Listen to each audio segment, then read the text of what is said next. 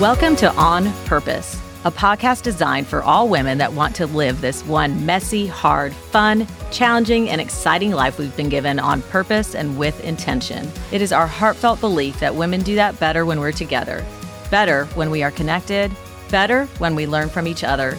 Each episode, you'll be hearing from Elizabeth and a guest on a variety of ways that we can be more intentional with our lives. We hope to inspire you and encourage you as we engage together on purpose. Here's your host, Elizabeth Pehrson. Here we are again. Thank you for listening to On Purpose. We are so grateful for our listeners and we always love hearing from you. So please reach out with any feedback or future topics you'd like to have covered. And as always, if you like what you hear, please share it with others and give us a positive review. Now, this episode is another first for us. It's being recorded at the beach in Hilton Head, South Carolina. And the irony of our topic today and my location at the beach is not lost on me. Have you ever heard the quote, without darkness, there is no light? As I sat in the dark each morning and I watched the sunrise turn the night into day, I would have to agree with that statement. Maybe you have to know the darkness before you can appreciate the light. And similarly, maybe you have to know the hectic, hardworking, strenuous, fast pace of life to appreciate the quiet, calm, serene, relaxed, and peaceful rhythm of the beach. Today, we're going to talk about something that I believe impacts the majority of us, particularly those of us that live in suburbia. And that is that we are busy. Busy because you said yes. Because you said yes. I recently heard this acronym for busy, and I've been thinking about it ever since. Women tell me all the time how busy they are, how exhausted they are, how little time they have for themselves. This is a true story. I had one woman ask to meet with me so I could help her manage her overwhelmed, busy life. And the first date she had available was six weeks out. That is what my dad used to call being busier than a one armed paper hanger. I always thought he was so corny when he said that. But we as a culture are so busy that we have all kinds of other idioms and expressions for our busyness. Think about it. The accountants are all swamped. It's tax season. Oh, with finals this week, my kids are too slammed to go out. He's up to his neck or his eyeballs in paperwork. She has too many irons in the fire to take that on.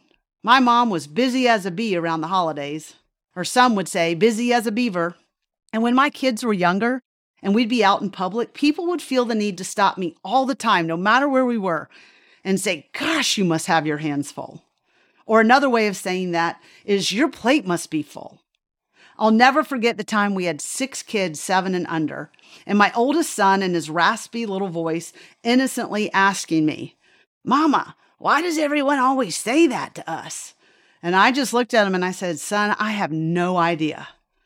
Although people refer to my plate being full because we have eight children, the truth is we all have proverbial plates.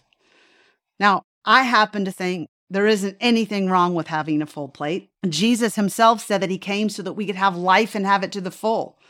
And personally, when I get to heaven, I want to come in on two wheels out of breath. I want my life to be lived to the fullest, living out what I was called to do, what I was created for. I want our plates to be full of things that make us come alive instead of draining us, full of people and things that are important to us, that we value, commitments that we look forward to and not dread, meaningful to dos rather than just trivial checklists, things we want to run to and not run from, plates that are catalysts for purpose, for impact, and for our own personal growth. Somehow, though, we tend to get bogged down in the urgent instead of the important. And we often can find our days filled with busyness that amounts to little. How many times have you asked someone how they are and their immediate response is busy? Oh, I'm just so busy. It's a weird dichotomy to me because many of us wear our busyness like a badge of honor, yet often complain about our busy schedules how busy we are and how we have no time for what we actually want to do, what we desire.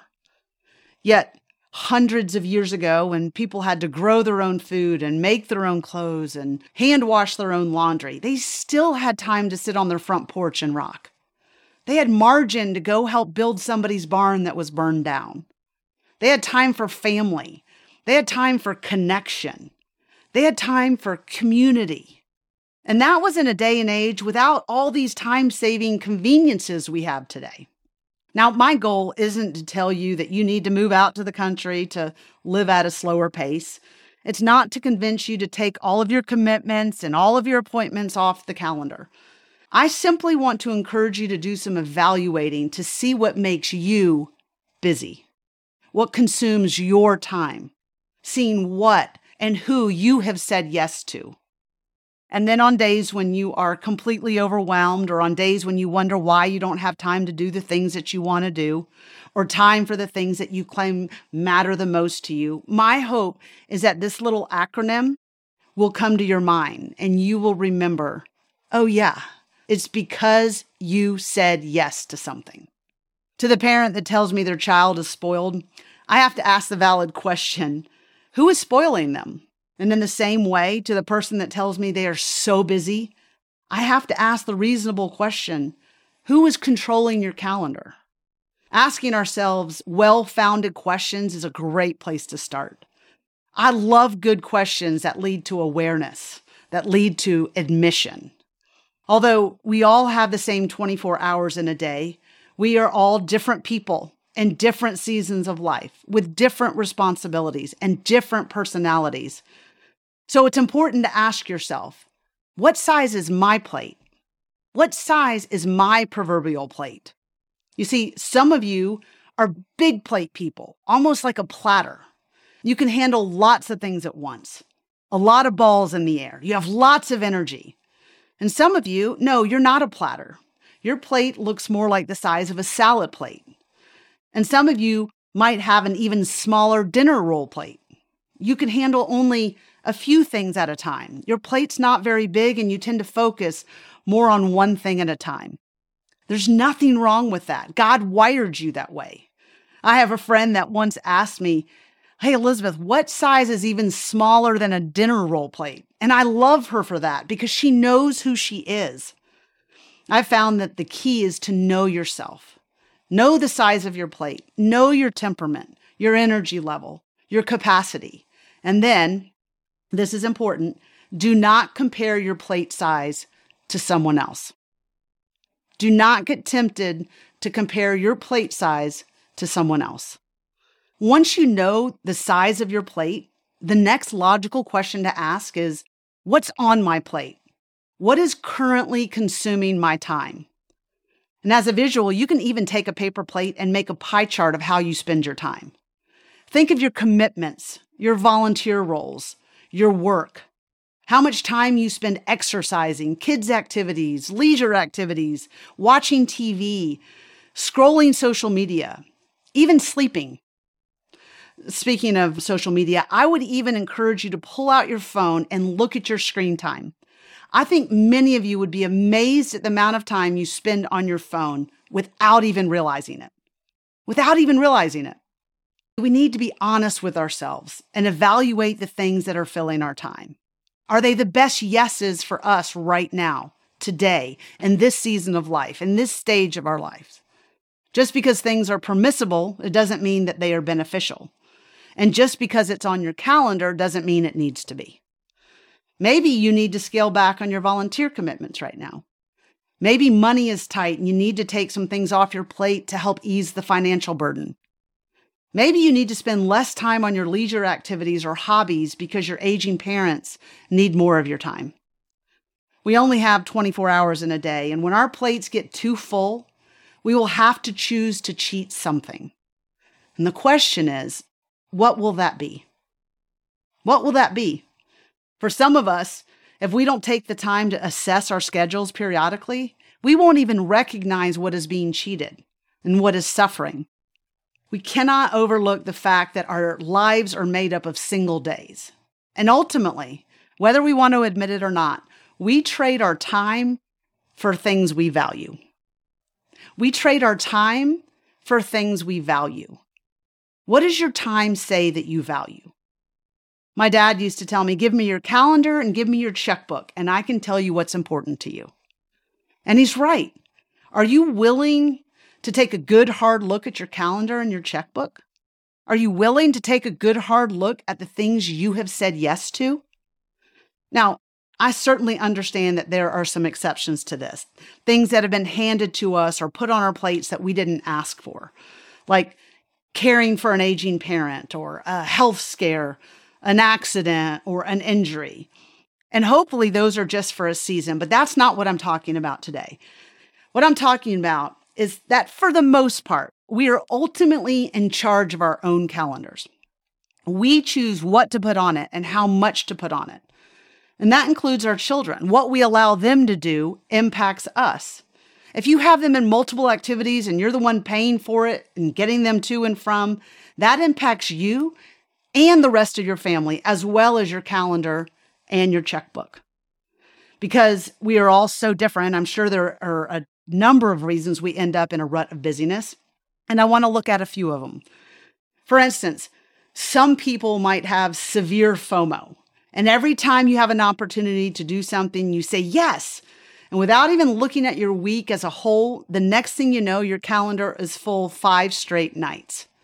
And if that's you, I recommend using a weekly or a monthly calendar instead of just looking to see if you are free that day or that night. I actually use all three calendars. I have a daily, a, a, weekly, and a monthly, but my monthly calendar is the most beneficial when it comes to protecting my time and the time of my families.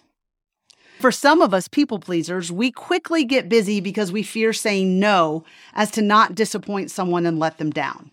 So instead, we say a reluctant yes, even when it is not our best yes. And something that's helped me with this is asking myself, why am I tempted to say yes to this? Why am I wanting to say yes to this?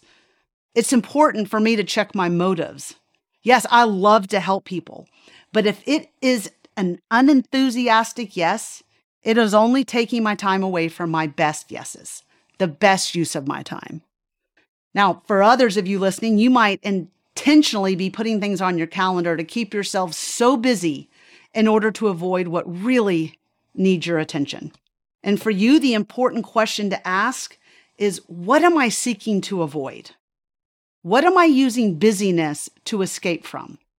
For those of you that haven't taken a hard look at your calendar recently, and this concept is new to you, you might have said yes to something in a different season of life, even maybe just a year ago, and it was good for you then, but it's no longer serving you. It's no longer your best yes. So for you, your action step might be to actively assess what's on your plate right now and confirm whether or not it still needs to be there. And then put it on your calendar to make sure you reevaluate it every six months or so. It's not a one and done, it needs to be reoccurring. Another thing that keeps us busy with the wrong kind of busy that I see happening comes from keeping up with the Joneses. And I don't necessarily mean financially, that's not what I'm talking about. I think we can often get caught up in what everyone else is doing and think we have to do it in the same way too. Everyone else's kids are in preschool? Well, oh, mine need to be there too. Everyone else's kids are playing all the sports? I guess mine should as well. Travel sports? Oh gosh, well, I certainly don't want them to get behind. One year after evaluating and talking to my mentor, I pulled my kids out of preschool when I realized just that simple driving to and from preschool all the time was causing multiple hours a day in the car that was adding stress to our family schedule. And I have a friend that has four girls and money was tight. And as hard as it was, she pulled all of them out of all of their activities and all of their sports for one full year. And guess what? They survived and were even able to play high school sports later on. Imagine that. They didn't get behind. It actually bonded them as a family. That was their best yes as a family for that year. And one more thing I want to mention I think we have become so accustomed to living at the mercy of the requests of others that come our way each day, particularly for women. Every assignment somehow feels like our assignment. Oh, you need me? You asked me? You picked me? You think I would do a great job? Then yes, absolutely. And if you struggle with this, a great question to ask yourself about any potential involvement is Can someone else do it? Can someone else fill this role? Can someone else take this on? When we ask that question, it helps us determine our priorities. For instance, I am the only wife David has. I am the only one that can take care of my health. I am the only mom my kids will ever have.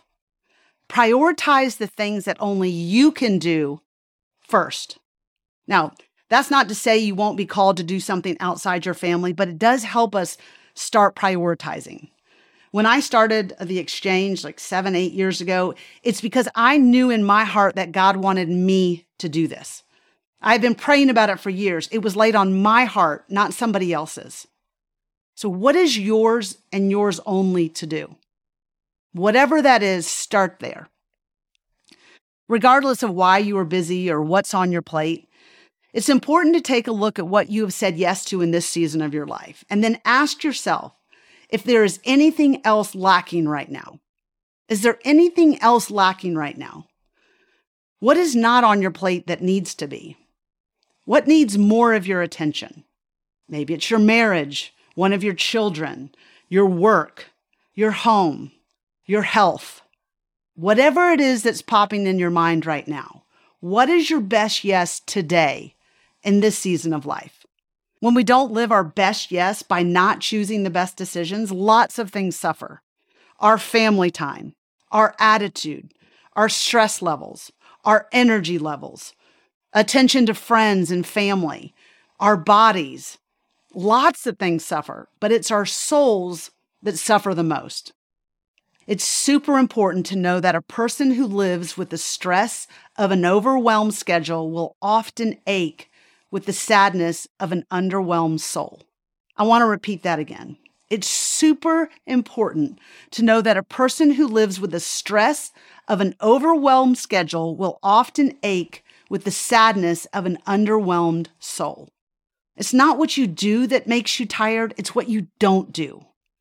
If you have an underwhelmed soul right now searching for something and you don't even know what it is, get busy finding your best yes or your best yeses. Because with a best yes comes energy, comes excitement, and often more time. When you are doing what you were created to do, you have an enthusiasm surrounding it. You know why? Because enthusiasm literally means God within. God within. Whatever that is that brings such excitement and enthusiasm, say yes to that. Say yes to what brings you life. How we spend our days, how we spend our time, how we spend our souls matters. It matters. I don't want us to go through another year of our lives so locked into Groundhog's Day, living on repeat, day in and day out, that we haphazardly spend our days and therefore our souls. We have to flip our thinking, flip our technique, even if it's countercultural, even if no one gets it, just like Dick Fosbury. Let me tell you about Dick Fosbury. Dick was a track and field athlete in the 1960s. And to give you some background, the high jump was created in 1896. And for almost 70 years, everyone jumped the high jump in the exact same way. Why? Well, because that's how everyone else was doing it. And just like we often do the same things culturally and location wise and who we spend the most time with, we do things with little thought just because that's the norm around us. And everyone at the time was jumping in almost a sitting position, trying to get their legs up and over the bar. And then one day, Fosbury decided it was just not working for him. He was angry, frustrated, and tired of it not working. So he made an adjustment that would work best for him. He would go head first with his back clearing the bar, almost like a reverse belly flop. And it was so wildly successful that it won him the gold medal in 1968. And since then, nearly everyone has adopted his technique known as the Fosbury flop. He made an adjustment that was best for him. What if we could make some adjustments in our schedules that would set us up for success to reflect the kind of life we want to live so that our days add up to a fulfilled end result we want to have? And not just busy days that leave us feeling overwhelmed, exhausted, and unsatisfied. Next time you find yourself busy, I want you to pause and see what you said yes to. And if it is something or someone that excites you, fills you up, has meaning and purpose, then by all means pursue that.